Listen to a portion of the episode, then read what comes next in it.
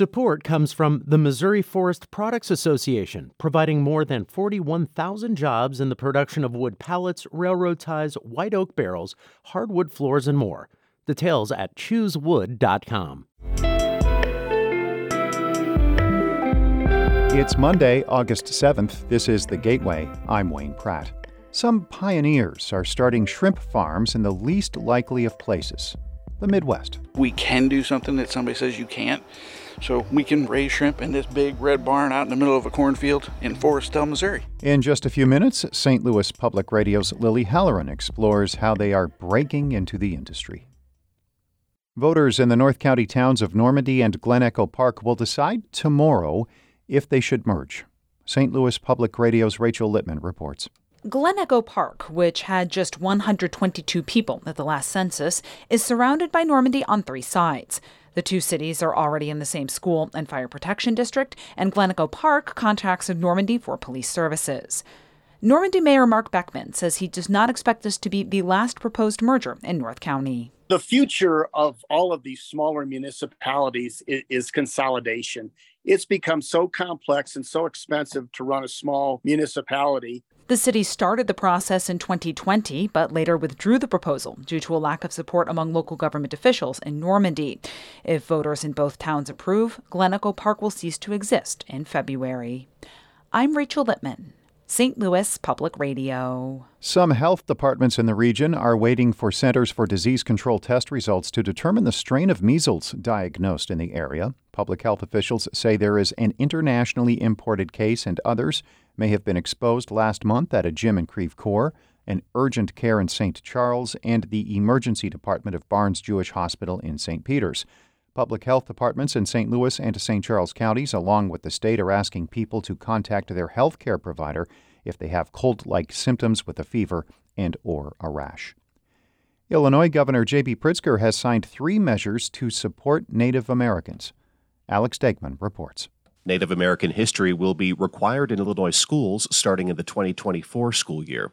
Pritzker says the new law helps recognize how Indigenous people were really treated during colonization. It's up to us to right the wrongs of the past and to chart a new course, one that educates our people so we won't repeat the sins of the past. Another new law ensures Native American students can wear traditional regalia during graduation ceremonies, but it also applies to any attire associated with any student's protected cultural characteristics.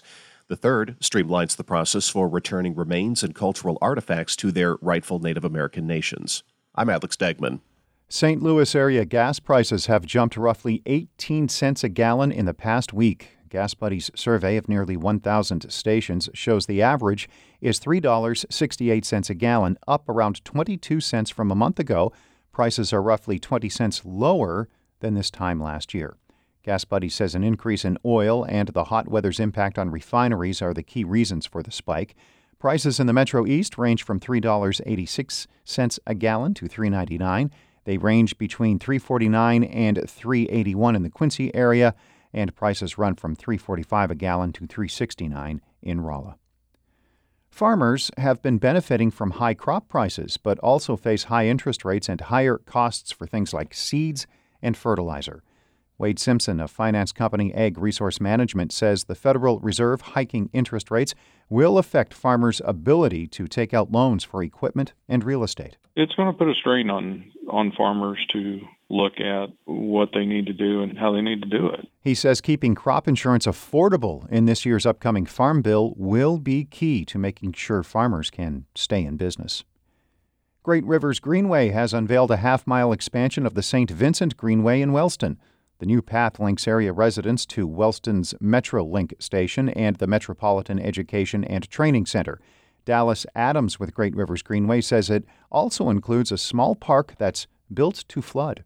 It's important to give water a place to go and to spread out and soak up. And so this pocket park that is a part of this half a mile extension gives water a chance to go and flow over into the creek and stay out of people's houses. Adams says the extension will eventually link to another section, which will allow the St. Vincent Greenway to run from the North Hanley Metrolink station to Forest Park. Work on that remaining section will begin in the next two years.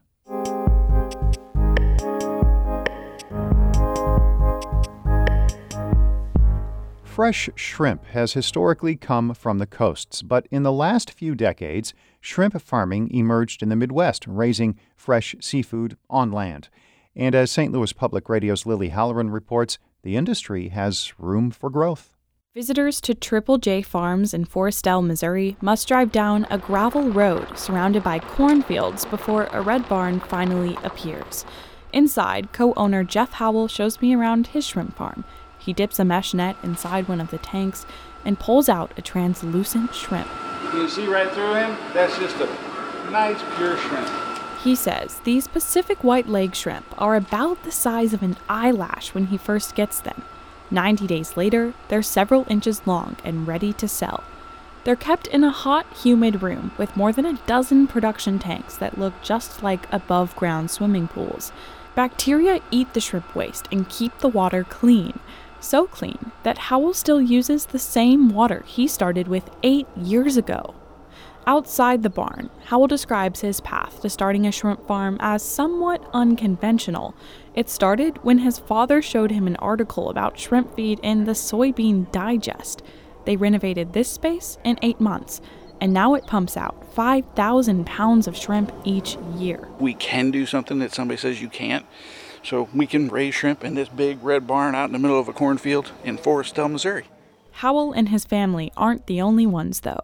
Triple J is one of a couple dozen shrimp farms across the Midwest.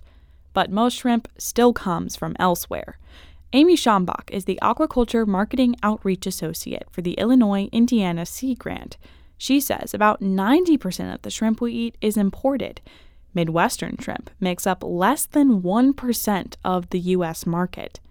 And many Midwestern farms closed after the COVID 19 pandemic and natural disasters disrupted the supply chain. So that's made it really hard for new farms that are interested in starting up in the aftermath of COVID to have the confidence that they'll be able to have all of the supplies and resources they need to run a successful business. But Schombach still expects the industry to grow because fresh, locally grown shrimp are attractive to consumers. To be able to raise a high valued seafood product in people's backyard is just really an amazing opportunity for farmers. Some say the industry is ripe for expansion. Karlanea Brown is co owner of RDM Shrimp in Fowler, Indiana, one of the first inland shrimp operations in the country, and she's looking to help others. Brown says when RDM opened in 2010, she didn't have anyone to call for answers. We don't want anybody else to go through those struggles. That's why we like to help people out. Because I've already been through the worst of it all. I can tell you any way to kill a shrimp. I know exactly how to do that. But I also know how to keep them alive. Brown and her husband do consulting for other shrimp farms, including Triple J. They developed the process that Howell and 21 other U.S. farms now use. The more shrimp farmers there are, the more chance I have to eat shrimp out in a restaurant. Right now, Midwest shrimp farms are mostly selling to individuals, people who will drive even long distances for the fresh seafood. Jackson Kimley, the founder of Midland Co. in Ames, Iowa, says Americans love shrimp. That's our highest import seafood. My play is that it's worth putting in the work to make fresh, high quality shrimp available. Kimley wants to expand his farm through contract growing, a method commonly used in the poultry industry where farmers help grow and sell products for a cut of the profits. He admits growing shrimp on land is not easy, but says it's well worth it for the taste.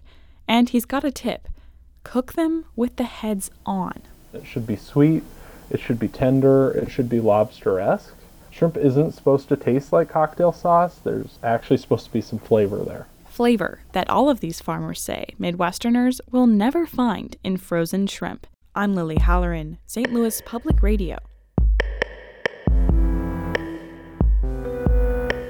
Harvest Public Media's Maria Altman edited that report. Harvest is a collaboration of public media newsrooms in the Midwest. The Gateway is a production of St. Louis Public Radio, a listener supported service of the University of Missouri St. Louis. Music by Ryan McNeely of Adult Fur. I'm Wayne Pratt.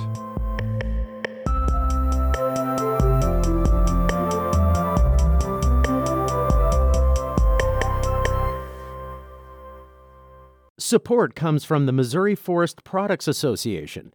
Missouri produces wood pallets, railroad ties, white oak barrels, hardwood floors, and more. Details on the variety of products made in the state are at choosewood.com.